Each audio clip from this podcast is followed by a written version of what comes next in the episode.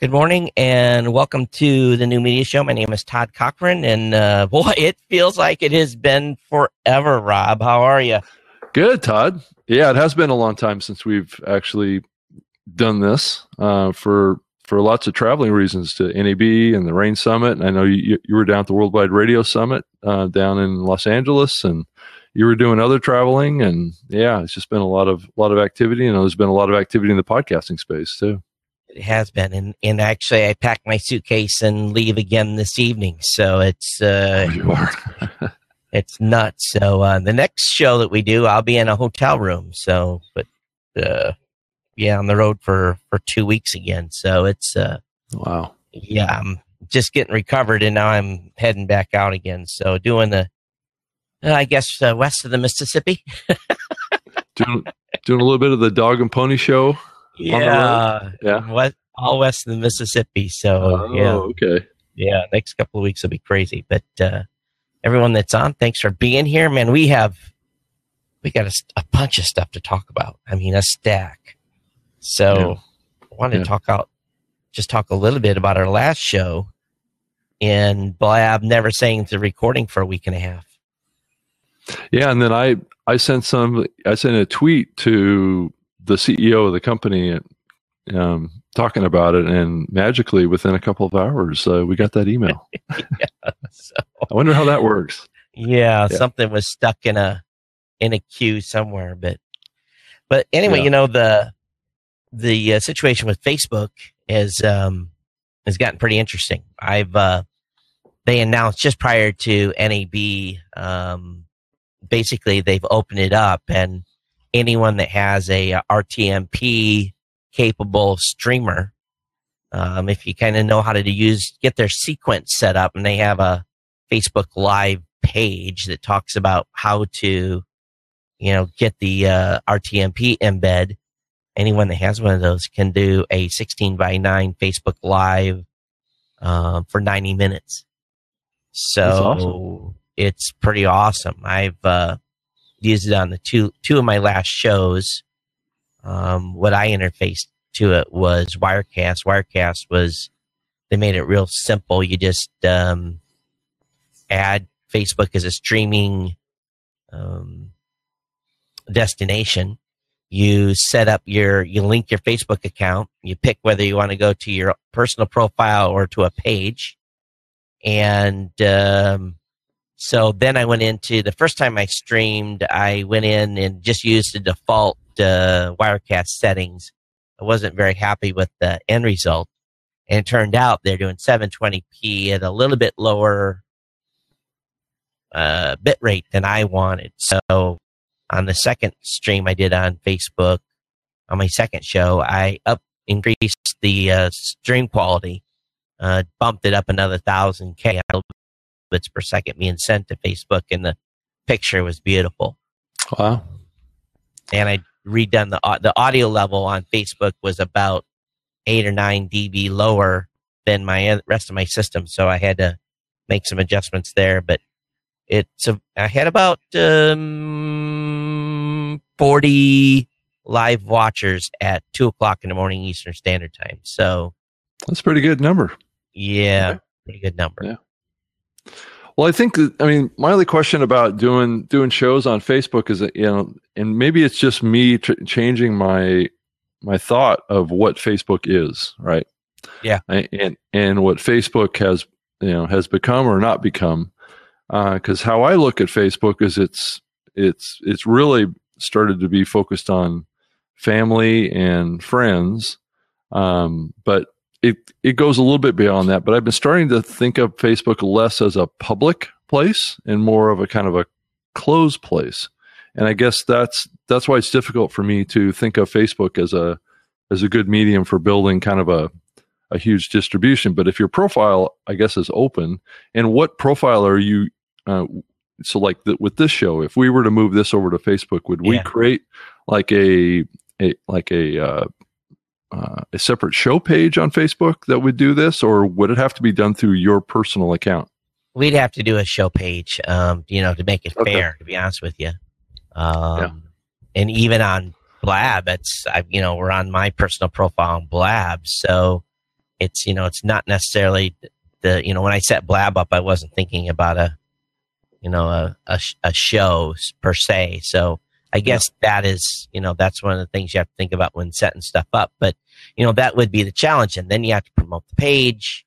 You you know, and if we you know we haven't been promoting the page, there's no one over there that's on the page, and it's harder to get to a page than a profile.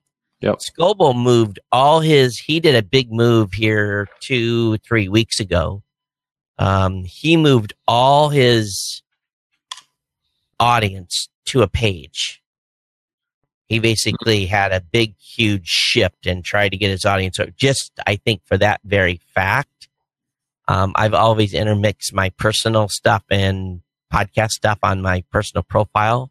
So I've never had an, an issue per se with family members complaining that, hey, I'm seeing something from your podcast. I don't want to see that mm-hmm. or at least if they have, they haven't voiced it. So, you know, I think that uh, you know that is would be is is going to be a challenge on Facebook. So, you know, we're a week in, so I think it's just going to be a matter of time of trying to figure it out. But I don't think we'd have 30 people in the Facebook Live right now being able to chat with this real time. That's another thing. Monitoring so the problem I had was is okay, it was great. I got it up, it was running. But in order to monitor the chat, you have to be in a window um, on another computer watching the stream, and there was no way to stop the return video from running. So for me, the beauty of, of being on YouTube or any of these other platforms is that I haven't been able to I've been able to just watch the chat room and not have the video run and consuming bandwidth, you know, as you're trying to push to a couple of destinations. So, um, maybe it was just me messing around with the Mac, couldn't get it to stop. I don't know, but I had no success in stopping the live stream that was playing and was, as I was trying to monitor folks and and it does the same chat. It does it down the you know below the page. Mm-hmm. Yeah. So but yeah, I think Blab has some advantages because it's. Oh. Uh, I mean, you can also bring in multiple people. Where I, am sure Facebook is just one video source, so we're we're, we're going to have to do it like we used to do it with Skype, right? Yeah. Um. But someone says fine. you still have to have a verified page. I don't know about that. I I don't think I have any verified pages, but I've only been doing it on my personal profile page. I haven't been doing it on like Geek News Central page per se. Mm-hmm. Yeah. So I'm not sure it's an ideal place for a show like this yet. Um, I don't know. I mean, we can do a show over there and see how it works. Yeah. I, again, I'm kind of like you, Rob. Uh, you know, as I emailed you yesterday, I thought, well, yeah, maybe. You know. Well, yeah, and I'm going to be like a little box on the screen up in the right hand corner up here. You know. Yeah. If I can get it right, right up here. up here. But, so you know, so having the you know the live box up on New Media Show is uh you know works for Blab, and there's no way you can embed anything from Facebook. So at least yet, they don't allow they don't allow embeds. So um, I'm not sure there's you know it's something viable yet.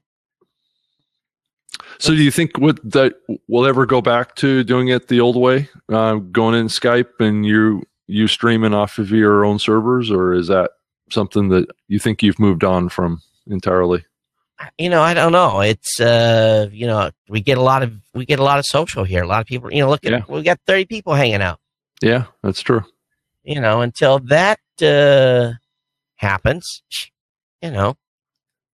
I mean, I'm not as thrilled with the the the little square boxes that uh, that show up in our video playback. Yeah. Um, I mean, it would be a lot better if those were larger. Yeah. Um, and I don't know if they're going to improve that or not. It's probably a bandwidth issue for them, I would think. Yeah, potentially. Yeah. So let's talk just a little bit about the last, oh man, two or three weeks. Um, let's start with the worldwide radio conference, which uh, I did uh, not attend right? So you weren't at that one. So I guess I'll give everyone the the skinny on that.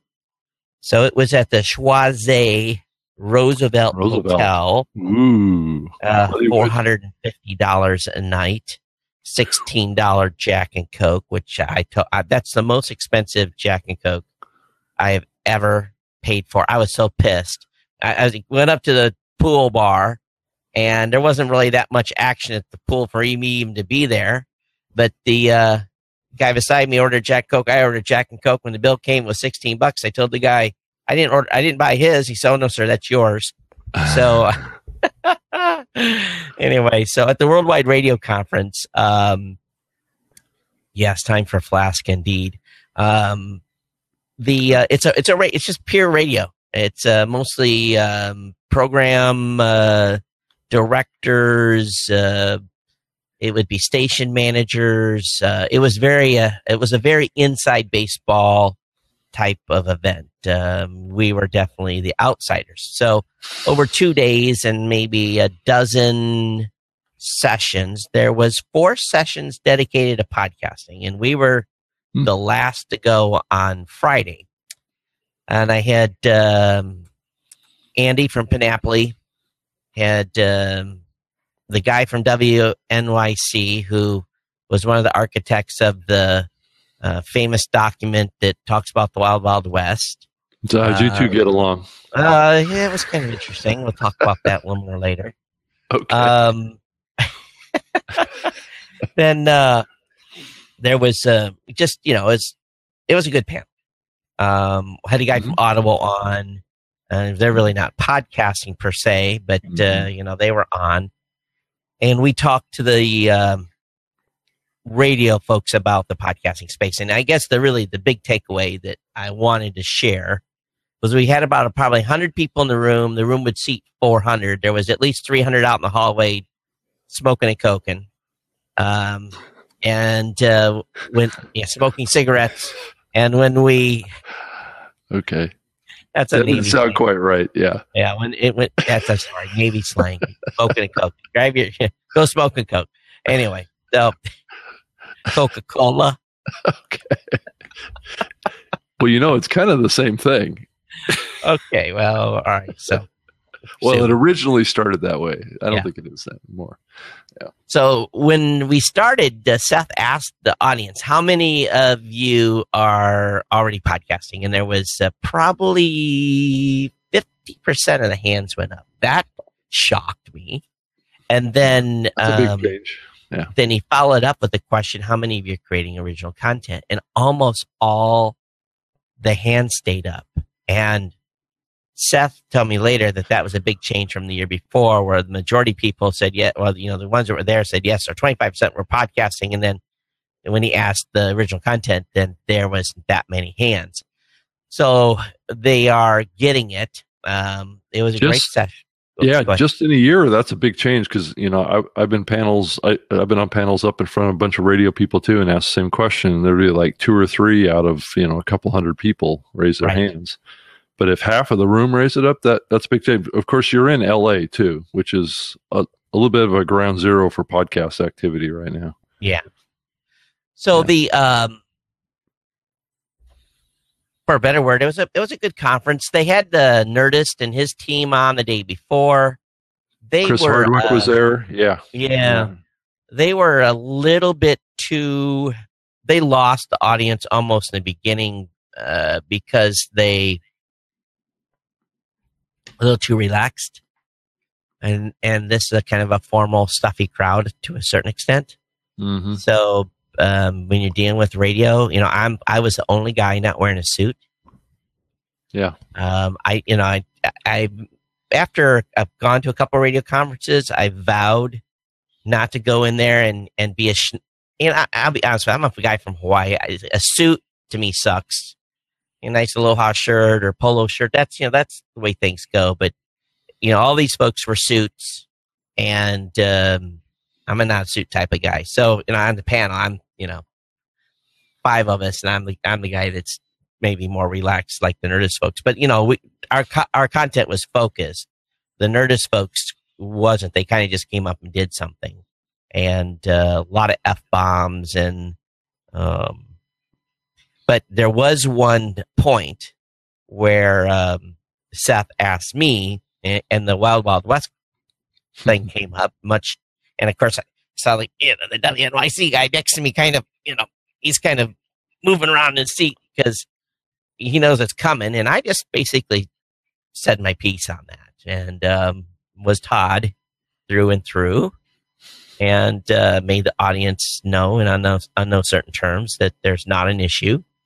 Um, there hasn't been an issue, but we are working with the IAB to get the the document done. Now that being said, Rob, they're shooting, trying to shoot for June 1st to have the document, I guess, finalized.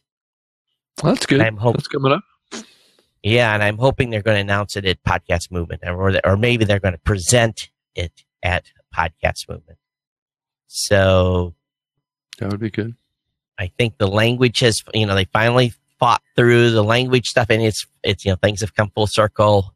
Um, so I was on the last call yesterday or day before, and uh, they made a lot of progress yesterday. They're meeting every week or every two weeks right now to kind of try to get it knocked out. But so, and the public radio folks are actively participating in the committee as well.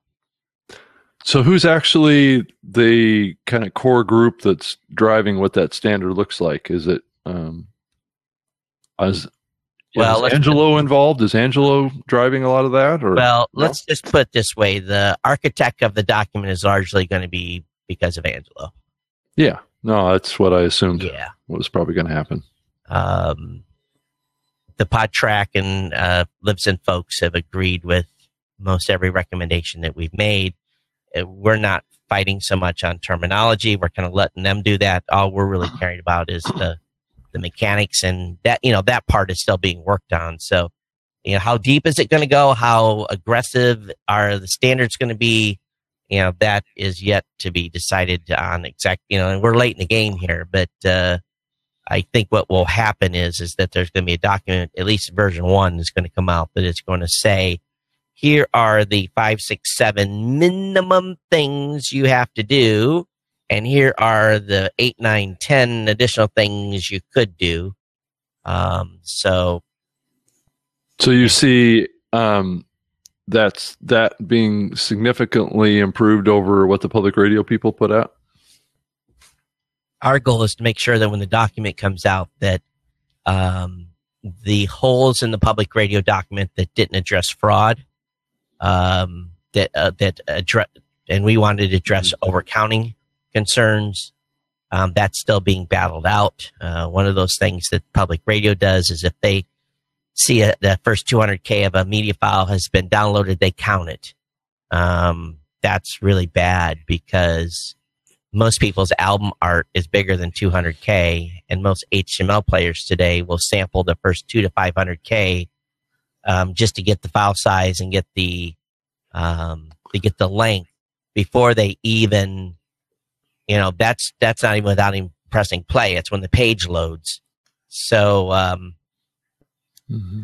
the um, there are some you know we'll, we'll see where that ends up uh, but there's going to be three distinct triggers um, a completion, you know, the partial, and whatever that terminology comes up with, and then a, a standard for how much of the beginning of the file or how much of the file.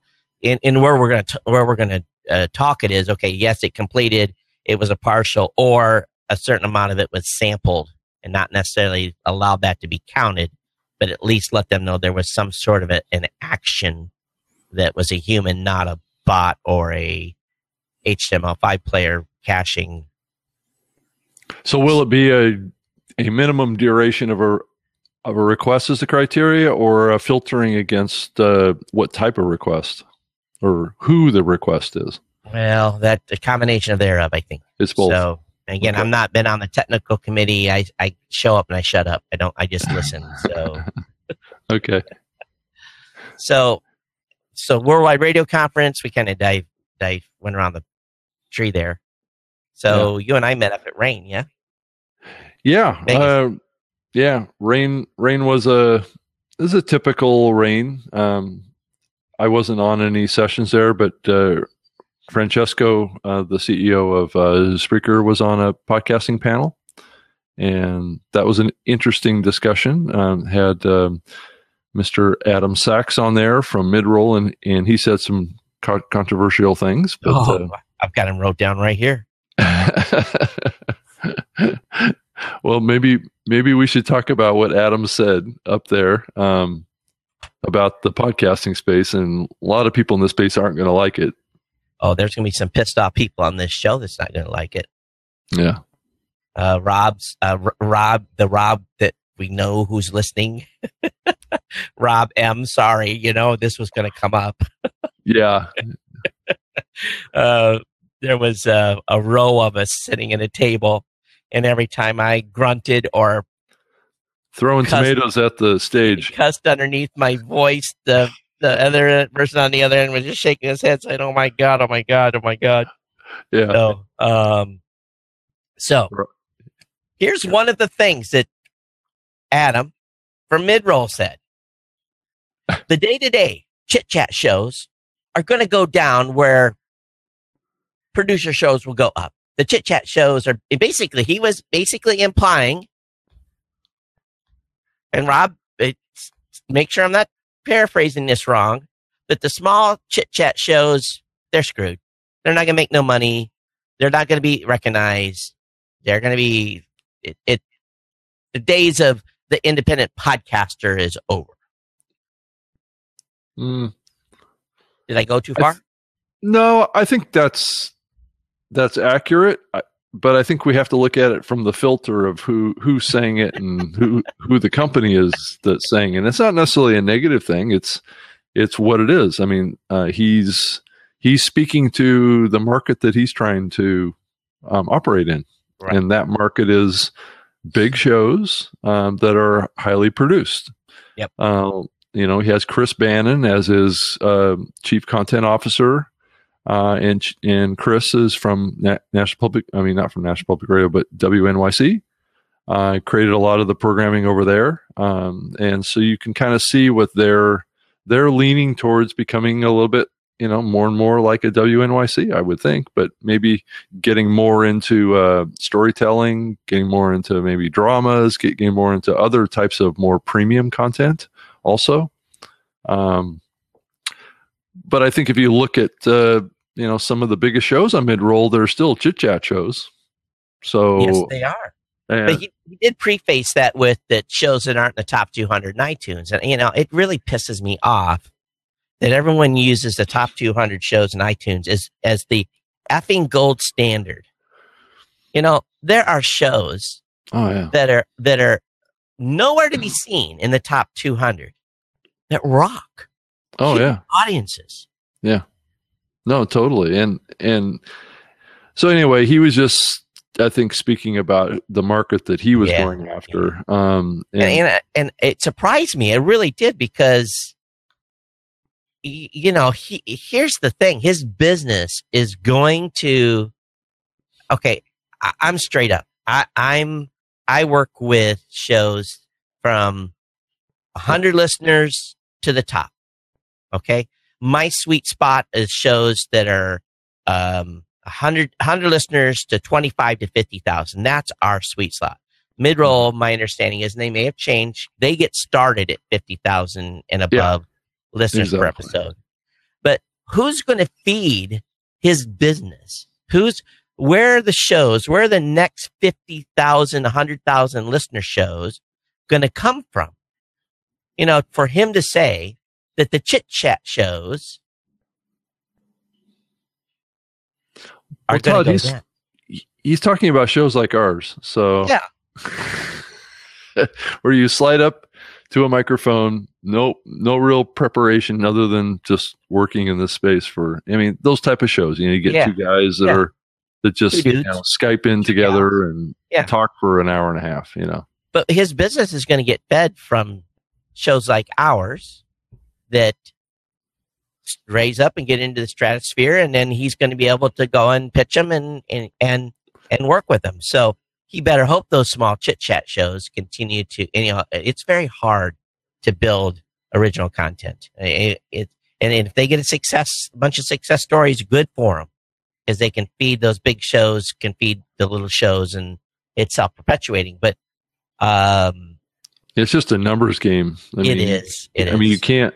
I mean, I saw it firsthand at Podcast One. They they they burn through shows like there's no tomorrow. I mean, right. They'll give a show four to six weeks to start showing audience growth, and if uh, if it doesn't, then they're basically kicking it out the door. So it's that's that's the game, and and I'm sure that's going on with midroll too. Yeah, and that's in, in that's to- why they avoid uh, small shows. But what's what's difficult about that though is is exactly what you were just talking about is that they're shows that take time to develop. And if you don't uh, foster new talent and new shows um, you know you can cherry pick uh, if you want but i don't believe that's a long-term strategy for success. We have 100 million people today listening to podcasts globally that's my our estimate that we're they're tipping the scales 100 million. People, people say 45 million. I think it's hmm. woefully wrong based on our sampling. Yeah. So five percent of them are listening to the top shows. The rest of the 95% of the audience are listening to small shows. shows. Yeah. Okay. Small shows. Small yeah. shows. And I know personally that if I and, and I don't want to get into the money, but it's it's a lot easier to get to three, four, five million billable downloads per month uh, with a lot of volume, with a lot of repetition, going wide and going narrow. Um, so, you know, I, I, I understand, and you know, this it, it, it's contrary to some things he said in the press too. So, but that panel, um, you know, they're talking to radio folks, and uh, one thing, Rob, you and I saw was a lot of charts, a lot, a lot of charts, people showing charts, and they are still of the mind, you know, that podcasting is still a three, three or four percent uh, business as compared to radio uh, right now. Uh, they truly believe that radio is, uh, you know, you're going to be around. Well, I, you know, radio is going to be around for a mm-hmm. while. But yet, every one of these conferences that uh, you and I are attending, it's radio side. Guess what? They're getting as much information as they can about podcasting. So they are scared to death. They won't say it, but they're scared of my kids. They're scared yeah. of the 35 and younger crowd right now that is starting mm-hmm. to time shift away from radio. Yeah.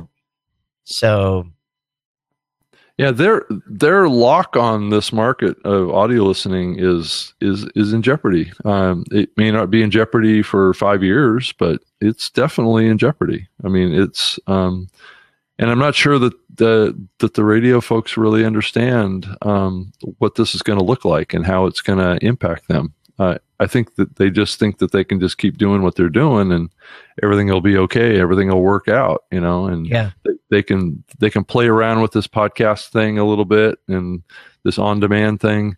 Um, but they don't really have to make, a, you know, any kind of significant investment or change because of it. It, it just feels that way. It feels like a little bit like a, like a toy that the that the industry has right now. Podcasting is kind of like the buzz thing in the industry. Yep. Um, nobody really knows really what the right thing to do is, and everybody pretty much agrees that uh, it's difficult to make money um, doing it. So it's like this, you know, it's this common saying that, that, that I hear them say all, all the time is that the, the dollars are on the the radio side and the pennies are on the podcasting side. How can we, you know, reverse that? Is it even possible? Um, and and I think that that's it, as long as that attitude persists, that there's pennies on the podcasting side and dollars on the radio side, we're going to see them, you know, not move that way. And I guess in, in some ways we, we we have to say, well, what's the advantage to podcasting and listeners to have radio even care? Yeah. I mean, I mean, honestly, I think it's great that some of them are looking at this, but I think that these trends are so significant and so changing that uh, there may not be anything they can do. Well, there's nothing they can do, and they're scared to death of the connected car. that yep. kept coming up and coming up and coming up because they know that FM is not going to be choice number one for most people. Yep. Pandora and Spotify, those types of choices. And guess what? On the Apple CarPlay, guess what's front and center? Uh, second to icon to the right is podcast. So, yep. um, you know, as more people buy connected cars over time, over the next 10 years. So, you know, that, you know, let's just be frank. The podcasting space is not going anywhere. We're we're we're going to continue to go up. The, the number of people listening are going to continue to go up. There's there's great there's a great future in this space. And anyone that's in right now that thinks they got in late, it's just bunk. Uh, you just got to create great content, and you have yeah. to stay consistent and not have a 90 day plan. You need to have a two and five year plan uh, for your show. And uh, you really need to crank. You know, you just need to work hard. You got to work like a dog mm-hmm. and build your show.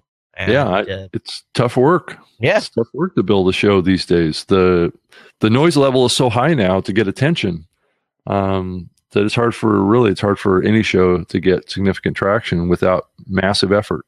Yeah, um, and I think that the one thing that radio is doing is they do have a, a lot of resources and influence, and I I think the whole download piece is is a little bit under threat. Um, you know what I'm saying? It's not under threat. It's the problem is they can't change it. That's the they, key.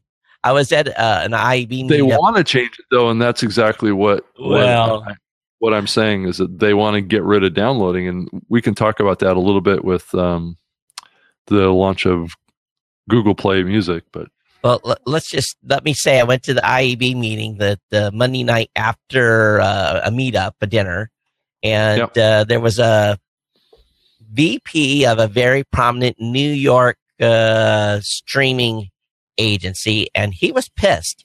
He was absolutely pissed that Google allowed downloads in Google Play. Um, he says we have to get away from the streaming, and he called it shit. Um, it's and, and so I I kind of took get away from downloads. That yeah yeah that's what you meant. Yeah, he was mad that they were allowing downloads. Um, only in the app though. You can't download off their website. Okay. Well, anyway, so he was just upset. I said to him, I said, "Do you?" He said, "You live in New York City where bandwidth is fat." I says, "You probably have a big, huge data plan." I says, "But the bread and butter of the podcasting community is the is the dad who's got three of his kids on a cell phone plan. They're shared." and they're and they're sharing two gigs of data. And and maybe they're not in New York City, maybe they're in rural America or they're in middle America or you know mm-hmm. They don't have two hundred dollars a month to have a twenty gig data plan. So I and I I said, how dare you try to take away what is special in the podcasting space of people being able to listen on demand when they want maybe have downloaded shows while they were home on Wi-Fi. I said, sure, we're going to have people streaming, but I said, you can't change the behavior of the audience. Only time is going to change the behavior of the audience. Said, in 10 years, maybe we'll be shifted to streaming. Mm. There's no way. There's no way. It's the, the stats do not, do not, absolutely right now, do not bear out that we're shifting to a streaming. Well, well Todd, let's just let's just put put it frankly. As long as Apple has that as their their primary um, listening method of subscribe and download, yeah, that's not going to change. But we'll be screwed, Rob. They take that away, podcasting will fall off a cliff. Yep. yep. Well, would it really? Seriously? Absolutely. Absolutely. I mean, it's gonna it's going to drop. I agree. If you, drop if, if you force people to stream on their data plans, absolutely, oh. it will fall off a cliff. Yeah, that's true. That's true. Today, today. That's true. Five years from now, maybe different story. What would have to change for that to be data to change? To cheaper. Data has to data, data has to get uh, faster, cheaper, and more reliable. It has right? to be ambiguous. It has to be to the point point of people don't care about their data. Yeah. It's on the, the bus, train, airplane, everywhere. They don't care. They can get- every everywhere you go, you're going to be connected. Well, you're connected now, but you can connected to well, Verizon, so and, Verizon and AT and T is is is a different animal, you know. So yeah, something other than your your your mobile carrier. Yeah. Um, and you know, and pay, people are how many people in this audience right now have kids that are on a family shared plan that are sharing bandwidth, and you got this big honking mobile bill every month. Uh, you just you know tell us in the chat room. Are, are you guys in that situation? You know, most podcasters are probably pretty data hungry, but people don't have unlimited resources. You know, if I was making three hundred fifty thousand dollars in New York, living in Manhattan, I could afford a on you know a huge data plan, and I wouldn't care if I streamed on my phone. Mm-hmm. So most people just don't have that. So yeah, streaming, yes, they want it to be streaming, but I'll tell you this much on the IAB side, they resigned themselves that streaming is not is not going to streaming's got its own metric system already. So yeah, that's right. Yeah, it, there's already standards established for that. Yeah, yeah, it's been that way for a while now. So I, I, I don't know. I, I they want streaming. We know that, but you're not going to change the consumers, uh, our our consumers, listeners' behavior until until things shift. Yeah. I don't know, yeah, Robbie. I know you kind of disagree with me on this, but no, I just um, I don't really disagree. I'm just I, I just like to play the devil's advocate a little bit and say, you know, that that what would have to change in the market for oh. us to shift, uh, you know, more away from downloads. Yeah. Um, yeah. And I think the biggest thing is Apple. Apple has to change their methodology, their their primary method for making podcasts available. And I think, you know, you look at Google Play Music, and that that may be a little bit of an example of what the future looks like. Well, let's. I, don't know. I guess we can talk a little Spotify. bit about that. You know, it's, yeah. And, and, we took a, we did a hard measure in the sand uh, the day before Google Play was launched. We mm-hmm. we did a real look to see percentage wise where everyone was at. So I've got this, you know, where I know where we were at day before Google Play. We're going to let it mm-hmm. run a mm-hmm. month and I'm going to take another measurement and see where it's at. So, mm-hmm. what we have seen, and finally, there is a shift. You know, I, and I don't want to toot my own horn here, but I, am going to. Our introduction to subscribe on Android um, is having a major, major impact to mm-hmm. the number of Android subscribers, largely with the 13 apps that adopted it. Um, you know, 100,000 new subscribers are coming on a day, grabbing uh, shows uh, via one of those 13 apps. The apps that are supporting our subscribe on Android initiative have moved up the chart. Uh, uh there's one now that is even more than uh, um, than Stitcher. Stitcher's been not Stitcher. Um, yeah, Stitcher has been bypassed um, from a market share, and that's probably a big fault of their own for really not being active in the space as well. But mm-hmm.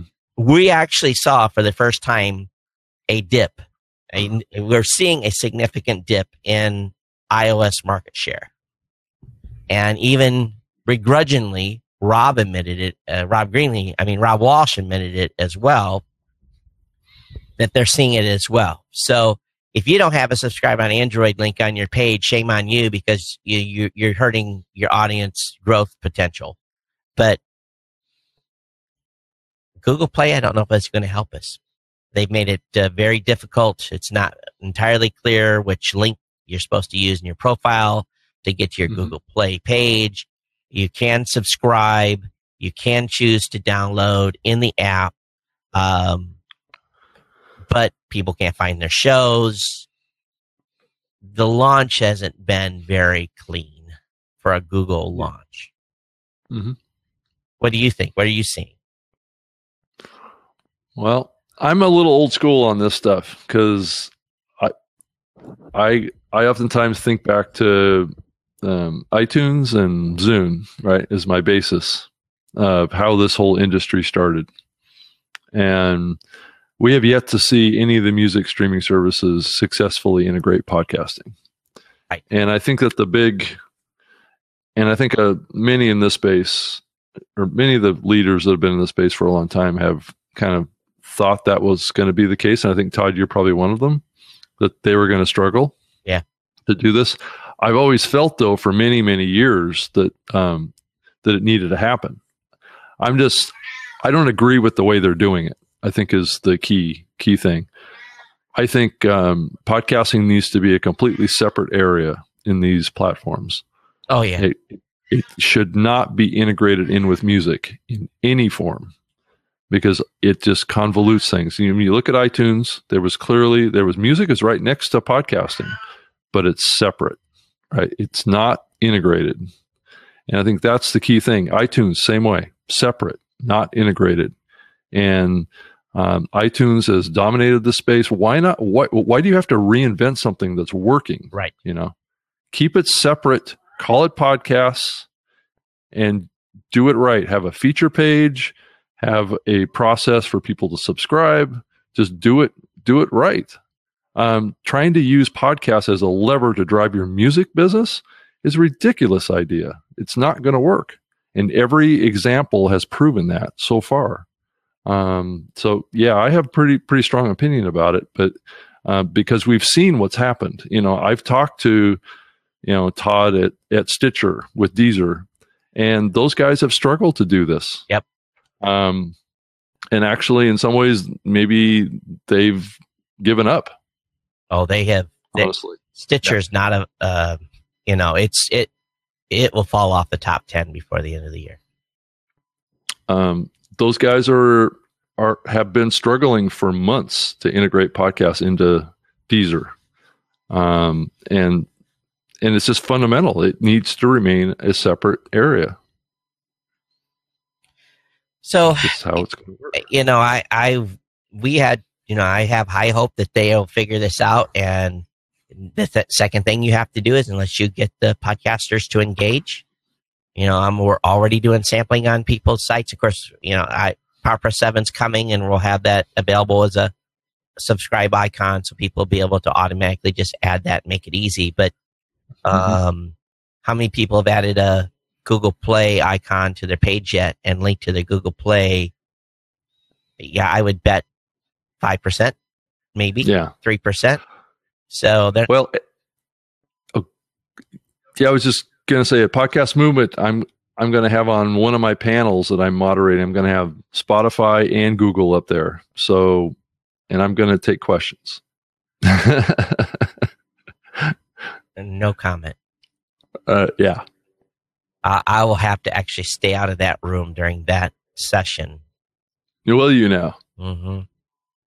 I, I, if anybody wants to go as my agent, I'll send you 20 questions to ask. Just email me. I'll be happy to provide you a list of questions. Well, and I'll you know, deny I, that they came from me. Yeah, and I mean, I have to say that, that you know, I don't don't get the wrong impression here. I I want those guys to succeed. Yeah, me too. I want those guys to make this work. Yeah. And and but there's some obvious ways of doing it, and unfortunately, these guys are listening to some of the wrong people uh, about how to do that. And I honestly, I think it has a lot to do with radio again. Um, they're, I mean, some of the radio people are trying to push because of some of these biases and where they want the space to go. Yeah. Not where it's going to go. Yeah. Right. Yeah. Um, and that's that's what takes them off down these these paths because they, they have different motivations because I you know I saw it at Microsoft I mean it's, it's it's a lot of the same things that are going on with Google uh, as well as Spotify is what their motivations are for for podcast for adding podcasts. And it's uh it, it's not what's going to work. But i'll be honest rob the the radio broadcasters that get it they get it. And um we well we're, they're all about content yeah. right? So that's that's that's why they get it. And you know we um we're uh, there's a radio station a radio group down south about 40 stations that have just come on they I'm looking at their data. They are, they've listened, they've implemented, they are they're rocking it. They're really rocking it, and um, and it's it's a lot of it's local too. So that's even more important for yeah. the radio business. So there's a way for them to survive. But going back to to Google Play, um, all we can be is hopeful, and all we can do is be vocal. You know, as a podcaster, we they're listening on Twitter. I complain. I didn't. I initially I didn't find the download button on the app. I missed it. I missed where I could set that setting, and I complained about it on Twitter. They are their social people are listening. So if you want to complain about Google Play and about categorization, being able to find shows, get on Twitter and add Google Play as a hashtag. They will respond. Unlike, mm-hmm. uh, I give them Others. credit. I gave them credit. I was like, "Wow, you actually responded to my to my tweet." So, um, you know, don't be bashful and and telling them what you think and complaining or whatever it may be. Well, well, more and more of these big companies are are hiring um, kind, kind of like uh, tweet, yeah, Twitter or SWAT teams yep. that are that are trying to uh, control um, negative. We have one. We have a SWAT team, not for negative, yeah. but for just regular social stuff.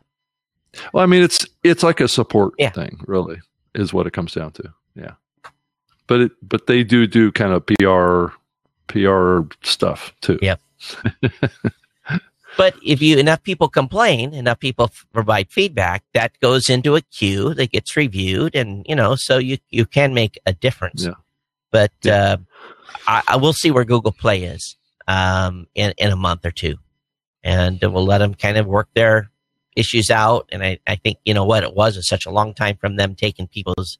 They shouldn't have opened the submission process only until they were a month out. And then people would have had a little more buzz. People forgot that they submitted to Google Play, and it's been so long that they lost any momentum they had. Yeah, I would think that they probably the submissions coming in probably dropped off dramatically, um, like, like, like you say, after the first month or so. Yeah, I'm getting a right here on my nose. I'm getting a beam of sunlight coming in. Um, it's that time of the year, Todd. Yes, you got to get your uh, yeah. Yeah, you got to get your your block up there. It's up there, but uh, it, it's found it's not doing its job. Found a slat to get through. Oh, okay. so, um, so there was also interesting development at uh, RAIN. You want to talk about uh, BMI, ASCAP, those folks? oh, that's painful. well, it's this this decade long uh, conversation about music royalty rights um, and, and podcasting, and you you and I, Todd, and and and uh, Rob McCracken were just like shaking our heads, going with these guys. They there's just no path forward. And both of us went, went up and talked to the representatives from BMI, ASCAP, all those guys about setting up a, you know, a, a license for podcasters somehow yep. to even play like a 30 second clip, uh, or, or, or something like that. Have some sort of license that gives podcasters the, the ability to promote their music. and they were all baffled they didn't know how to do it. I don't know. What's your feedback? Well, they're open to talking it, about it. it. They're open to talking about it. Yeah, they're it, open but. to talking about it. But it was evident that they the uh, the onus is on us. They want us to go to the studios. Yeah, yeah that's right. And pitch a pro- rate proposal for the studios, and then if we can get the studios to agree, then they would come in and set a rate. They would they would do the formalization of the rate plan and the licensing and then oversee the collection of money. Um, they suggested that uh, we be like gatekeepers, where we would be the ones that would uh, uh, work with the podcasters to uh, get licensed and uh, to do the, uh, the, the revenue collection, essentially yep. be the IRS arm of of ASCAP BMI, RIAA, and so forth. But they had no, it appeared to me to be little incentive to want to go to the labels yeah. and say, hey, can we come up with a designation for these folks and figure something out. They well, know. the good thing about it is that is that there's only six major labels, I, I believe. Is that right? Four or Yeah. six, something like that. Um, and then there's hundreds of indie labels. So you have to probably start with those big first six and try and get a deal. But that that's a big commitment to try and get those it's guys. huge money too. You know, we're talking that's probably a million dollar effort to do that. You're talking about lawyers that get paid a thousand dollars an hour at these labels. They, you know, they none of this is going to come cheap, and the bill will come back to us. So, uh, you know, I don't know if there's a way forward at this point, but they know there are podcasters abusing, and um, all I can say is if you're playing copyrighted, controlled music that is licensed and has agreements with RIAA, ASCAP, not so much BMI, um, you better be careful. Uh, they they're very very familiar that there's abusers out there. Um, it, what kind of scared me. the ASCAP guy said, "Oh yeah, I know, I know, I know you you guys at Blubrry," and I'm like, "Okay, uh, how do you know us? Should I be worried? Uh, you know, when you guys know us, does that mean I'm expecting?" summons to come and he laughed he said no no no no nothing like that I listen to podcasts. yeah, and I was, you know, my my heart started beating a little bit, thinking, God, I'm gonna have to call call our lawyer and get you know get ready to go here. But um, the uh, they're aware, they're very familiar, and there's they know there's abusers out there, and the the you know there's someone's going to be made as an example at some point, I would imagine. Um, so we'll see. But well, they've been going after podcasters off and on for Yeah. a decade now. so much Yeah. free local startup music. Just be careful of that free startup local music because that free startup mu- local music can get signed and you can get screwed for stuff that you played when they were a brand new show, not signed with no one. The label will come back later and say, "Oh, you can't have that up. Take it down." So be careful.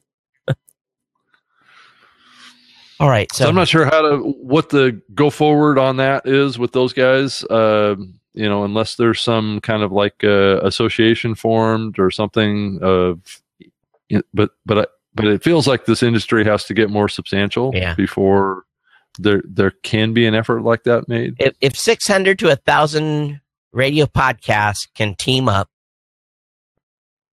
and form an association, pick some leadership, get some money in an account, then I think get some ASCAP, attorneys to start going in and negotiating. Yeah. Then I think ASCAP and those folks would be willing to talk. But you have to play at their level. You can't, you know, you're not going to, it's not going to be amateur hour. You're going to have to have a, a, a significant fund of cash to do this. It's how bad do you want to play RIAA, ASCAP, BMI controlled music on your shows? And they probably won't play unless there's millions of dollars at stake. Which there could be. Yeah. yeah typically, It's just hard to know what the scope of that would be. Yeah. Yeah. But at the same time, that also brings in reporting, regulation, third party verification, all that stuff. So, Yeah. Okay. So we've talked about anything we missed from Rain. There was a bunch of stuff. Uh, Ginny Hubbard from uh, Hubbard Radio did a keynote. It was kind of a weird keynote. Uh, they're the ones that have a 30% stake in Podcast One. Uh, who else? Yeah. Did I miss anything? Mm. Of course, Francisco's panel they were on. Yeah. I don't think there was anything too groundbreaking in that session. I mean, podcasting has become something significant with, with Rain and and I believe the other the other radio regs are starting to follow suit. Um, more and more of them are picking up columnists um, that that are writing about podcasting. So the word is getting out to the industry. Um, yeah, I was very close to co-hosting the the Radio Ink podcast uh, here over the last couple of weeks, but the editor in chief decided that he didn't have time to do it on a regular basis. So, um, so anyway, you know, tr- tr- trying to work with these, you know, like Radio World and, um, you know, some of these online publications and print publications that are catering to to, to the radio industry to help educate them. And we should probably talk about NAB. Yeah. So. Because uh, there was some podcast activity at NAB. It wasn't significant, but there was some. So paint the picture for us, Rob. You you and Rob Walsh were on a and Rob McCracken from Scripps. And was there yep. another Rob? no, that's it. The three Robs. Okay. The three Robs were were talking to the radio folks at NAB. Yeah. So we did a panel um, down there in front of a bunch bunch of radio folks. There was like maybe 250, 300 people in the room. Um, just covering the basics. We actually only had 30 minutes, so it was for for Rob and I. That's a that's a pretty short period of time to talk about this medium. So we had to blow through it pretty fast. Um, but I did actually record it, um, and I can post it in the the conversation thread here that uh, one can listen to it. And then I did another panel uh, later in the week um, down there that was part of what was called the the uh, the advertise the digital advertising theater, which is a uh, it's on the actual exhibit floor. So there was a big booth in the exhibit floor in the um, the North Hall uh, where they had you know chairs and a bunch of you know audience that can sit there, and that that was more of an informal podcast panel. It had some comedians from LA. I mean, it was really a kind of like an LA connected thing. The the group behind it was the Digital LA um, folks, which do a lot of social events down in LA and things like that. So, and that's also available, um, I believe, online as well. And I can post that if anybody wants to to listen to that. I mean, a lot of it is kind of kind of redundant for a lot of the, the podcasters out there. They're not going to learn anything new because we're trying to, you know, the whole point of those panels was to educate people that don't know anything about podcasting. So, um, and then I also did a 30 minute segment on the NAB um, live streaming show, which is was streaming off of the front page of the NAB website, um, talking about podcasting as well. That was the same morning that Google Play launched. Um, so I talked about that on the the NAB live show. Any feedback?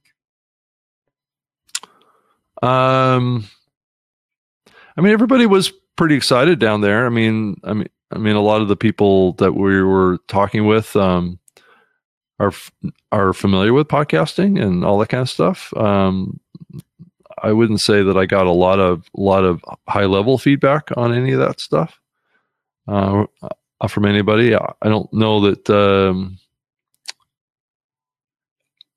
I think that the NAB's coverage of podcasting, I think, was um, was pretty minimal. Um, there wasn't a lot going on with it, but but uh, Rob and I, Rob Walsh and I, did did talk to the guy that pulled pulled that together, and he's going to work with NAB to maybe make a much bigger kind of like area for podcasting next year. Yeah. So, and that that's probably a good good lead into another little piece of news that came out, I guess, over the last week or so when we were out of the pocket, is around the New Media Expo. Oh. Speaking of NAB and the New Media Expo, so maybe we should talk about that a little bit too. And, and I don't know if this was just done. It, it, it uh, basically New Media Expo made an announcement that um, um, that there's been a change in leadership, hmm. and um, let me the same people though. Yeah. What'd you say, Rob? Oh, it's the same people, right? Right. So. It's it's but Patty is taking Patty. over. Um, I, I don't know if anything's changed. Just a change in who's supposedly I, running it. But it, we haven't I, seen anything from Patty either. But but is there something actually running that she's running or? Well, the site is dead. Let's put it this way. so if you go over to newmediashow.com, excuse me, new me, uh, NMX Live. Yeah. I could easily be a little cynical of this. Um, it's it's it's tempting to go down that path. Um, so I know I know that there's a lot of upset people. Yeah. So Yeah. Rick Calvert basically says, as of today, I'm not able to give NMX the time and attention it deserves, even though he's been out at his P- TBEX events and all over social media on that. But Patty is now the is the lead. The lead of what? Uh, yes, New Media Expo if it, if it exists. Yeah. Yeah. It's probably going to be uh, quite a while before that. Right, and they, and they, and they've a, they, you know, it's almost someone's going to have to come in and buy it out if they're going, even if it's even worth buying out. The podcast Yeah. folks have uh, uh, taken over their show, essentially. Yeah. So it's it's a um, yeah, you know, it's you know, I I think the industry needed a couple events a year. It's it's really too Mhm. bad to be honest with you.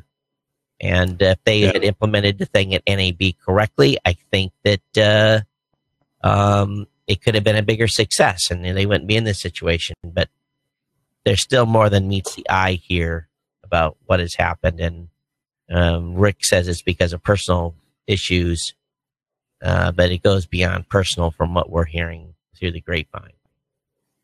Yeah.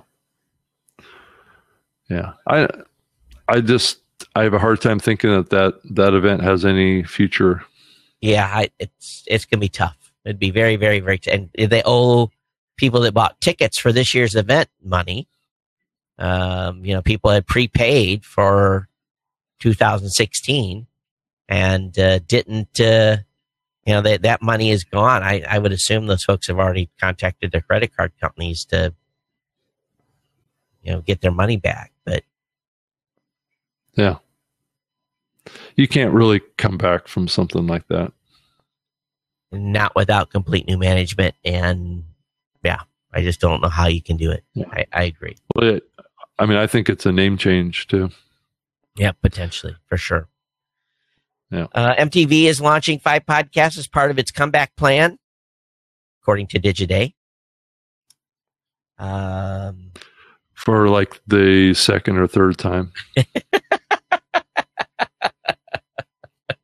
true because I, I I flew back there to meet with the leadership team of at MTV um, back in like 2008 right. About podcasting. And then they were doing it pretty aggressively back then and then they they dropped it cuz the guy that was running it left the company and then they started up a little bit. They they did 3 or 4 podcasts a couple of years later and then they kind of dropped that and it's yeah. For those of you that aren't subscribed to uh, Joe Berman's uh, Pod to Pod newsletter, you should do that. Um, it's a kind of an interesting layout of a newsletter. He throws together just uh, lots of you know bits that have come out uh, over the space each week. It's um, very different. So Than, who's this? it's his name's Joe Berman. Matter of fact, I want to have him on the show. Uh, Okay. and he just uh, puts together this, and it's really covers everything happening in space. It's, it covers everything that Nick doesn't cover. so so how would we find his website or Let's see here. Let me see if I can find it. Um, because I see a Joe Berman, but he's a, let me see if I can. a lawyer. and it is a little bit. Oh boy. Uh, can I copy? He doesn't have a website, just an opt-in page, pod2pod.com. So there we go. oh, pod to pod. Yeah, pod2pod.com. So definitely get subscribed to Joe's email list. You know, and it's again, it's it's just it's a roundup of a lot of news items from a, a lot of different sites. So he got you some stuff that I even I miss. Um, and actually, even though he doesn't do commentary on his newsletter, uh, some of it's better than Nick's stuff. And he'll take submissions Okay. and post them as well. Yeah, Rick. I mean, Nick has such an agenda with his newsletter.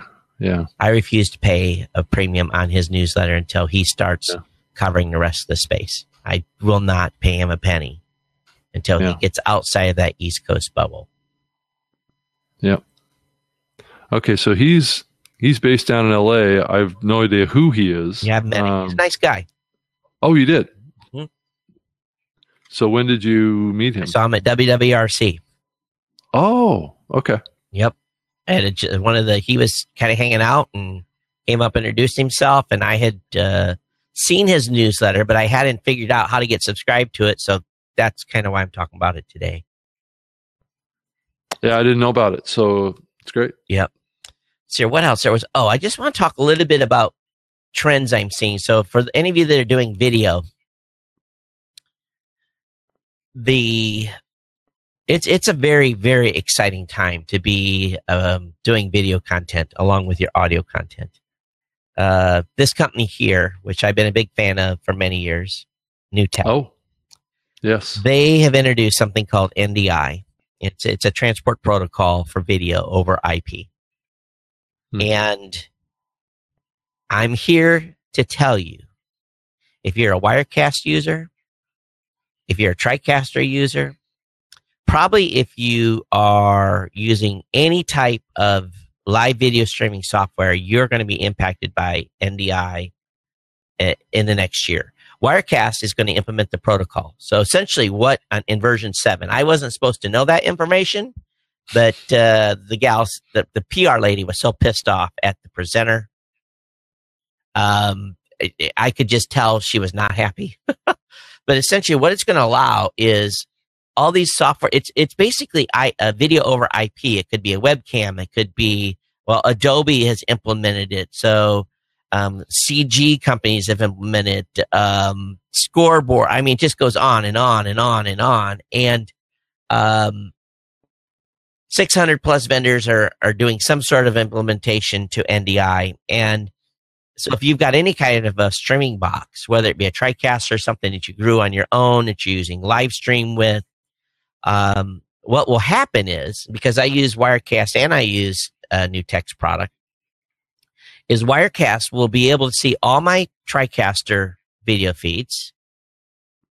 And I'll be able on the TriCaster to see all of Wirecast's video and audio feeds.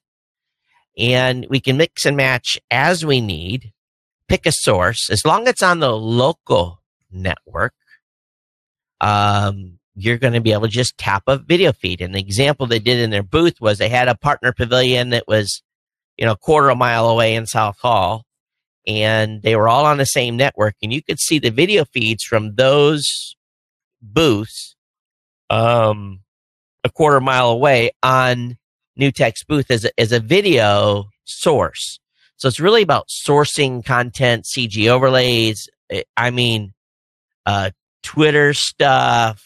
Uh, it's going to be freaking huge and uh, I upgraded my TriCaster here just before I left for NAB. And be honest with you, the first 30 minutes as I was playing with it, I was pissed. I was, what have they done? What have they done? They've changed everything. Then I kind of had this moment of,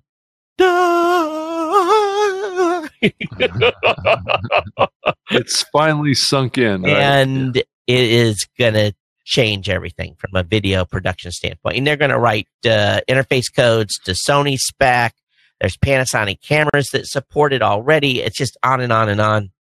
So if you're a video content creator, it's going to be huge, huge. Does this mean that all of the all of the cameras will have uh, uh, basically a gigabit uh, uh, uh, Ethernet jack Yeah. that plugs into the back of them? Yes. Okay.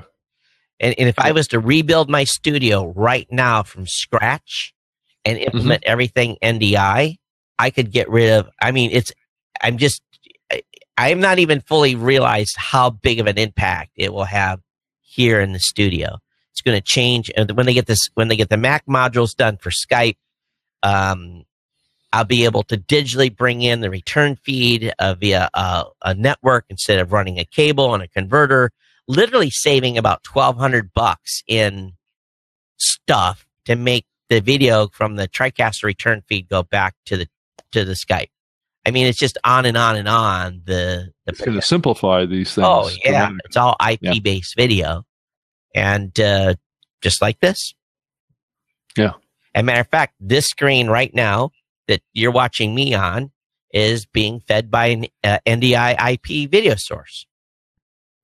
It's a virtual camera being fed by my TriCaster. There is no, um, there's no B uh, Blackmagic design box. There's no Thunderbolt cable running between the TriCaster and this.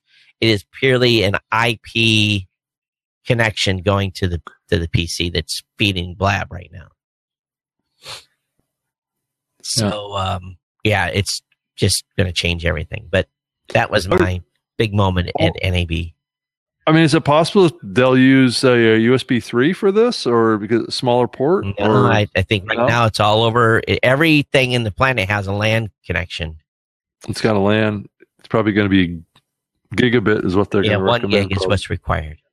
Yeah. yeah, and you don't even need okay. a smart switch. Uh, multiple, you can have multiple video feeds going across the, you know, on one gig. It, it's it's fine. They don't know what the upper theoretical limit is yet, but it's just amazing. Yeah, that's good. Um, of course, and then all the gadgets and stuff. We got to see, you and I got to see Leo and and the yeah. TWiT team. Talked to Lisa Laporte for a while. For a while, yeah. yeah. Interesting things happening over there. Yeah, they're they're in the middle of moving studios. Yeah, is the big news. And I was I was shocked that they didn't buy the property that they're moving into, though. I I don't think they could. Oh. So, I mean, not that they couldn't financially. I'm just saying the owner, I don't think was was willing to wanting sell. to sell. Yeah, but so she's going to make. So I'm not sure. Yeah, I don't remember. Did did she say when that? Sometime that in July, gonna they're going to have a one day move. And she's going to, you know, one day they're going to transition from one to the other. And I, I guess they're starting to move stuff already. Yeah, did she say that they were moving like one of their studio sets at a time? Yeah, and and the actual yeah. set is the space they have is smaller but more well laid out. I guess is the best way yeah. to put it. Well, it has fewer break rooms and yeah. back back room areas, and it doesn't have a, a basement. Right. So they're going to have to wire all their stuff um, into. She says that's going into room. the overhead. That's right. It's going above. Yeah. Okay. Yeah, because they have that swivel control yep. um, thing that needs to be able to spin. Mm-hmm. So that's what's going on with TWiT. They say they're going to be doing more events. That they've uh, it was a mistake for them to not do more shows, and I fully understand the impact of those shows and the total volume it drives. So they're going to be at more events again. Uh, maybe not bringing a whole studio, but coming in with a LiveU bag or something like that. Uh, who else did we see? We we saw a bunch of stuff. We saw um, Livestream. Um, boy, I tell you, uh, they've upped their game. The Livestream uh, software, the seven hundred ninety nine dollars software, is now no longer tied to um, the Livestream. You can stream to YouTube, RTMP. They've opened up the live streaming um, capability of that. They had to. It was in order to be competitive. So if you have a Livestream, uh, and it's you know that's free upgrades for life according to Livestream. So if you bought their Livestream uh, software, uh, that now is you, can stream to any place. Uh, of course, Wirecast, the big announcement by them was the uh, ability to um, stream to Facebook as well. Livestream also made that announcement. So did Teradek. Uh, they made that announcement. Uh, one thing that cool that Teradek's coming out with is, um, and it goes back to this NDI discussion. So let's say you can't afford the biggest TriCaster and you start with a small one. Well, they have an extension module where you can add two more cameras to um, a, a 400 uh, buy a little box that'll be Ethernet connected via NDI to the uh, um, to the TriCaster. Or when Wirecast Seven comes out, that same box will work with with Wirecast.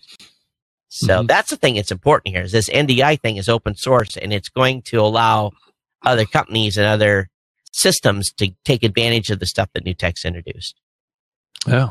Oh, that's here. What else was at the show? There was just a bunch. I mean, Daniel was. well. You were up there um, pounding the, the the the show much more than I was. yeah, I I, covered the floor and then some.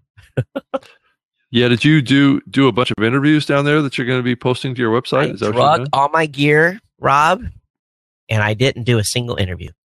No. Nope. I thought I thought that that's what you were I was going to, and I was prepared to, but I got, you know, the Vegas is a grind. It really, Oh, really is. is. And humping the stuff is a grind. And uh, I took a lot of pictures and talked to a lot of vendors. I just covered all the ground I could cover. And I had meetings every day. Uh, first day, I had like three meetings uh, with the folks that had stayed over from RAIN. And then it just, you know, consistently, I had stuff all week. So um, it just didn't work out. And, and, and to be honest with you, I was a little selfish. And I said, screw it. I'm going to have a good time at the show. We've No, got that's good. I unlocked the seat. We we started a little late today, so I'm going to go a little long today. But I've unlocked the seat. Anybody wants to jump in here and uh, and make some commentary about anything that we've covered today? We've covered a lot of ground. Yeah. Let's see here. Let me look at my list. Um, something that was mentioned, and I agree with um, in one of the events. Podcasters are not networking enough. By not networking, you're hurting, you're hurting your show growth, and I absolutely agree with that. Podcasters need let's to network more. let's uh, define what that means. Um, networking amongst your your kind of genre, or Yep. networking just generally with podcasters. Both, Both. Yeah. Okay. Uh, feeding. Well, as yeah, yeah, as new people come into the space, and we've been Todd, you and I have been seeing this for years now. um, they they just don't connect with the community. Right. There, there's this huge group of people that are involved in the podcasting now that have no, they don't even know that podcast movement exists, um, or any of these community events. Of course, for some reason, they don't look for them either, Right. Because they're not hard to find. So, I don't know. I don't know what you do about that. Um, Oh, one thing it was interesting was someone said Nielsen said they were working with other podcasters. Nielsen's making the rounds right now. Well, they haven't called us. because they probably know that they're not going to get a warm reception. Oh, they'll get a warm reception. We'll talk to them. We've talked to them in the past. Okay. Yeah, I'm just not going to give them something for free, yeah. and they'll That's have what I mean by warm reception. It's like here you go, open hands, c- kind of like the Allstate company. You know, Yeah. we'll just give you everything that you want. Hey, Todd. Bill. uh, Hello, Bill. right, Mike? That's right, Mike? You're good. Okay, you never, You're good. you never know when you come up on the, the blab where the mic is. I know, Yeah. unless you test it ahead of time. Hey, quick question. Um, and something to think about. I wish I'd come down to New Media, Ex- I mean, not New Media, but the uh, National Broadcasters. I really enjoyed that last Yeah. year. And I think that's a great place for podcasting to start fitting in. But a year ago, I went to the chairman's uh, discussion about the internet. And he's talking about um, AT&T spending $9.12 billion to buy up the FM radio stat contracts in 10 years from now. And Yeah, I'd heard that they that there was talk at the event. I heard people talking about uh, about some oh oh oh it was uh, microphone frequencies right. Are going to be going away, Yeah, so Being- FM being sucked up. FM will eventually go away, right? But here's the question I had: Is I, you know, I just realized this. There, I've been in politics for twenty some odd years in different ways, mostly local, a couple federal races, but we don't have a pack, do we, or an association like you mentioned earlier? I, I'm really surprised because we're pretty good size, and there's a lot of folks with money out there. You've got, um, you know, some of the networks. We tried having an association once, but it got embroiled in uh, agendas. You have to have a really strong board and and and a mission statement laid out. So I don't know. That's kind of interesting. What happened to the? When did you try to put together an association? I've only been podcasting since I got out of the military, like three years. I ago. think it was It was about 2008 Yeah. nine. I was in Afghanistan then. Sorry, guys. I wish I'd known about podcasting more back then. I tried to download them. We didn't have smartphones back then. the um, and what really it was it was started out as Association Downloadable Media to address uh, specifications of measurement, mm-hmm. which Angelo ended up pretty much writing this. Which they did on, yeah, yeah. I mean, a lot of what you see today came out of that. Yeah, and then what's going into the IAB documents, a lot of what we did in 2008. So it's we, we, laugh about it internally a lot, but um, you know, so I what think, are, what are the political issues? Do you think? What are the uh, fears that could hurt podcasting? You mentioned earlier that iTunes could shut down, and I, I think if it shut down, that someone would replace it pretty darn fast. Oh, I don't think it's going to shut down. No, I mean they could. They could do damage if they shut down the. Uh, well, I think the bigger challenge is podcasters rely on iTunes completely, so they don't think beyond iTunes. And yeah, and I think that's the big reason why Google getting in, Spotify getting in is all all good. But the problem is those guys aren't doing it in a way that is working, and all, all they have to do is look as far as Apple to see how to do it to do it right. Is it, and then you know more than I do on the technical side. Is it pretty complex to create a platform like Apple has and costly? No. No. So why couldn't an association pull together? You know, we we we're real estate heavy, so the National Association of Realtors, we we work with them and builders, and uh, they've got the Zillow thing coming in there, doing some strange things. Are, are you familiar with Zillow? Yeah. Uh huh. Why couldn't the association pull them together and form something like iTunes? And, uh, it'd, be, it'd take a strong board. How much money would that take? Um, well, let's put this way. I'm trying to raise $25,000 to save the podcast awards on a GoFundMe, and uh, we're not going to make it. Um, podcasters just don't um, often spend money. They're not willing to lay cash out uh, to make. Um, I, I, maybe I'm wrong. Well, but I mean, Todd, I, I mean, I, th- I, I think we need to be probably a little clear on this. I, I mean, podcasting is predominantly in a small time, um, low budget activity. Um, yeah. Most podcasters don't make any money from their podcast. All they're doing is spending money. Yep.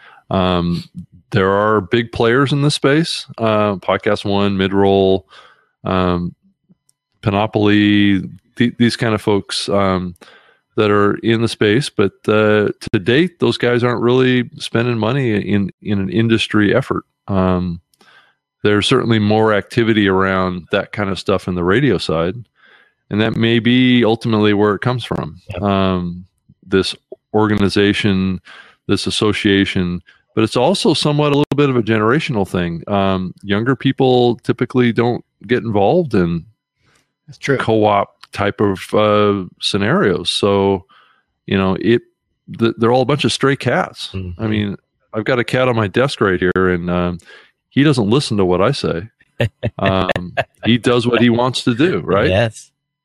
And that's exactly what podcasters are. Um, like, like, I said, the, there are companies that could um, come together, and, and I think at some point they're they're probably going to. But I, I think it's going to involve uh, a partnership with radio. Yeah, I'll just close with one thing. over there. Radio may die. I mean, radio could die over. No, I don't think radio is going to die. I think radio is going to um, have to shift. shift. Um, there's way too much money over there and way too much reach uh, today for it to die. And wait, but they have also an incredible amount of debt. Yeah, they, they do, and that's that's their Achilles heel in all this, right? I, I pay attention. I look at our local TV stations, or I look at their buildings, and when I see they haven't been painted for ten years, or the signs are starting to peel, there's a little probably a little cash flow. I know a lot of people in the newspaper industry. I used to uh, intern in it when I was young, and they're my age, and they're all out of business. I mean, literally, things are changing. Hey, one last thing. I listen yeah. to uh, podcast radio for that on this at night. There's a couple of shows we like to listen to, my wife and I, and they're they're national political shows, and we listen to it just like radio. It's got the best sound that any radio I've ever had. It's on demand. I can set it for 15 or 20 minutes. I mean, that's the way I consume. We don't consume much radio anymore. Right. The other thing too yeah. is this this channel we're on right now in Blab. I'll walk around my house or work and stream it down and carry it on this. That's why I'm actually logged on in two places. I can turn this on and off if I, if I leave and want to listen. So it's like radio. So things are changing. A great show. Um, I wish I'd gone to national broadcasters next year for sure. No, so it's a good show to walk the floor and, and i ran into so many podcasters that were there that were just checking things out and it's it's uh, it was a pretty good gab fest for me but i can't uh, emphasize enough the importance of folks that want to grow their shows that are looking for an event. Chicago's it this year and uh, you know get it, they're going to be sold out at some point. They're filling up um, with the number and I, I don't know what their numbers are but if you're even on the fence of going to podcast movement you need to get your tickets now and make the plans to come uh, if you want to save 40 bucks on your registration you can use the promo code Blubrry or search around for another promo code there's plenty of them out there uh, but i'm going to tell you it's uh, that's the event to, to go to um, if we don't support that event, we're not going to have an event going forward. Um, That's good to know from you, Todd. That's good to know. Yeah. And, right. Todd, have you booked your flight? I haven't. I'm going to here directly. Got to get it. Yeah, I, yeah, I haven't uh, booked it either, but I do have a place to stay. I'm going to stay in that the, the the Regency there. Yeah, we're yeah we're staying at the hotel as well. We're having yeah. a workshop too. Uh, plug plug my own deal here. Um, Blubrry is going to be having a probably three to four hour workshop on the the sixth. It's a non-sanctioned. Uh, we didn't sponsor our workshop through Podcast Movement, but we'll have uh, in a newsletter that comes out on Monday. If you get our newsletter, you will see a link to be able to sign up for the workshop. It's going to be first come first serve. We're gonna we're gonna fill her up, and uh, we got a great agenda. So we're going to be talking uh, PowerPress. We're going to be talking about PowerPress sites. We're going to be talking uh, podcasting in general. So it should be a good three or four workshop. We'll uh, we'll fill your brain with um, everything that uh, we know, at least according to what's in the agenda. It's coming up quick. Yes, it? it is. What three months? Two two no, months? We're we're May, so May June. Two months. Two months and some. Two months. Yeah. So two months and a week or something like that. So it's it's close.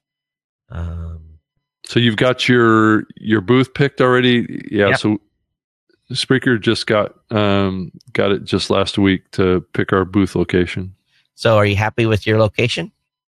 Haven't actually picked it yet. Oh, okay. It's I'm looking at a couple of locations, but it's a different. It's a completely different kind of layout. Yeah, it's kind of odd. So it's it's it's becoming a little bit more like a traditional trade show layout. it's moving that direction, right? Yeah, and if it gets much bigger, they won't have much choice but to go to a a separate room. Yeah, and when it does, then that for me is a just that's a that's a minus for us. Yeah, because people don't like to go. You know, you force them to walk through by the vendors. That's one thing. But if you if you give them a choice not walk by vendors, they don't. Um, yeah, I don't think there's really any bad location in there, really. Um, I don't think so either. Because it's it's right off of all the meeting rooms. Yep. So people are going to, you know, wander through there at each break after each each session. And if they can keep that layout going for a couple more years, it's it, for us. Know, I'm just greedy. I'm I'm a vendor, so I want it to be like that. Yeah. Well, if they have 2,000 podcasters there, I think, I mean, from everything I'm hearing, there's going to be a lot of radio people there this year. Yeah. So, well, hopefully the rest of the, the chit chat show podcasters come out. All those bombing chit chat show podcasts. Yes, all those, of those chit chat shows that are below the top 200 in iTunes that, uh, are going to go by the wayside. Ha ha. ha That's ha, right. Ha. So, um, but I think that's all I have, Rob. I don't know if I've got anything else in my stack here. I can't think. Uh, I mean, there's lots of little stuff out yeah. there, but nothing, nothing groundbreaking else. I don't believe. I think we've covered it. Yep. So anyway, next Saturday I will uh, be from a hotel room. So we'll definitely do Blab again, and I'll do webcam and and uh, we'll we'll uh, we'll kick this baby live from uh, from my hotel room next week. Oh, Todd, uh, I just noticed in a news list uh, that uh, another person from from podcast one has moved over to another company in the podcasting space that I you know I worked with him at uh, podcast one. So he's go? now with uh, with uh, Audio Boom. So Thomas Mancusi, who used to Hmm. work for Podcast One, is now over with Audio Boom. I heard they had a huge churn of people. I heard Audio Boom had a huge churn. So maybe that's part of that churn of people. Yeah. Well, there's there's lots of rumors around all these companies going on out there in the podcasting space. Um, I mean, a lot of them aren't ones that I feel like we should talk about on the show, but um, the things that are going on kind of kind of behind the scenes. Um, Well, I'll say this they're not all going to survive. No, and I think that that's actually a really good point. And I think we kind of began this year from the perspective of uh, there's consolidation coming. Yeah. Um, when it's going to happen, I don't know. I don't know if it's going to happen. Really, if it's going to happen this year, next year, it's, we're kind of at the midpoint of the year almost. Could go either way. Um, but yeah, totally. That there's just too many players in the space right now. And it's interesting to talk with vendors. They're looking for new vendors and vendors that don't want you to tell anybody they're looking for new vendors. And and then companies that are for sale that isn't public knowledge Right. or yeah there's all sorts of hey, stuff. any company's for sale. Anybody comes talks to Hey, it's Blubrry, all, you got to it's all make it up. about the the dollar sign number is that what you're saying Bring a big check. Well, you know, Yeah. I will talk to you. Todd will todd will sell to anybody as long as it's, there's Not enough anybody. zeros behind the one Not anybody. no not anybody Not that's anybody. That, that's fair that's fair that's fair and i think that that's uh you could say that about some of the other companies in the space that um may or may not be looking for that as well and if you're a company that's uh, might be looking to be bought, email me. That's right. Or all all all of the companies out there that want to be purchased by somebody that there's no suitor for. yeah. I'm always about tech acquires. Anytime we can, you know, that's that's always an option. It's all based on revenue, baby. Yeah, sometimes it's the tech too. So Oh, is it? Okay. yeah, All right. tech. It's the it's the it's the users are Yeah. what's most valuable, right? How about you? Don't you have a company, but you still uh, absolutely you build a company from day one to be acquired. Yeah. you know you do. If you know, anyone that any Well- business owner that says they won't sell, some people won't sell their businesses, but It's a matter of timing, right? yeah, It's timing. Yeah, anyone that shows up with the with the right check amount, uh, you know, it's, that's always possible. So sometimes you you know you need to build the company to a certain level that that is makes it attractive to be purchased by someone too. Couple final things, Rob. Mike Yes. Dell starts with us full time on Monday. Congratulations, Mr. Dell. He's leaving contractor status and going to full time status. Awesome. So I'm excited about that. And then, of course, the podcast award nominations close today. You haven't registered and you've had your audiences nominating you, you better get over and register because registrations uh, are, are finished. I think we've had close to 400 shows register, but 1,100 shows get nominated. Mm. So 700 shows are doesn't matter how many nominations they got, they're not going to be considered. So, so how would a show find out if they've been nominated that they, they need to pay that? by their listener, we don't. We're not putting a list out. Oh, you're not. Nope. Okay. If the podcaster's not paying attention enough and their audience members are coming over and nominating, you know, we've we've done everything we can to put the word out. Uh, they people have had you know months to prepare, so. Um, but uh, we're still looking for sponsors as always, and um, the vo- the high volume traffic's coming in a couple of weeks, so that's when the the site uh, gets the majority of its 11 million down 11 million page views. It, it will happen in about uh, starting about two weeks. Two weeks. Yeah. Yeah, we, So- we take this the server on right now is a real cheapie, and then we shut it down and reboot it on an Amazon instance that's massive and, Scale it, and baby. scale it. Yep. So Beauty Bubble is saying that it's National Pretzel Day, Todd. Oh, Awesome. I don't have any pretzels in the house, but uh, you know, national the national uh, national day is uh, run by a good friend of mine out of Nebraska, and um, that he's all over the place. So if you go to the National Day website, you'll see the the uh, and he's a podcaster as well. He does maybe maybe we should have a national chit chat show podcast day. Well, there's a national podcast day already. I know, but a national chit chat show podcast day. yeah, the guy that uh, uh, take that, Adam.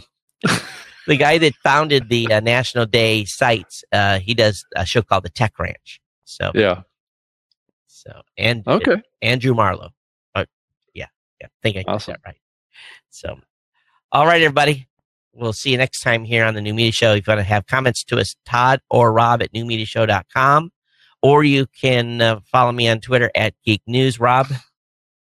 Uh, RobGreenlee.com, um, at Twitter, um, at Rob Greenlee, and uh, at Spreaker, uh, Spreaker with an R. And I also do the Spreaker live show every Wednesday at 3 p.m. Pacific, uh, 6 p.m. Eastern. Um, and then join us back here on the New Media Show. We're doing it next Saturday again, yes, right? Yes, of course. Okay. Yep. All right, folks. We'll see you next time. Everyone take care. Okay. Bye. Bye bye.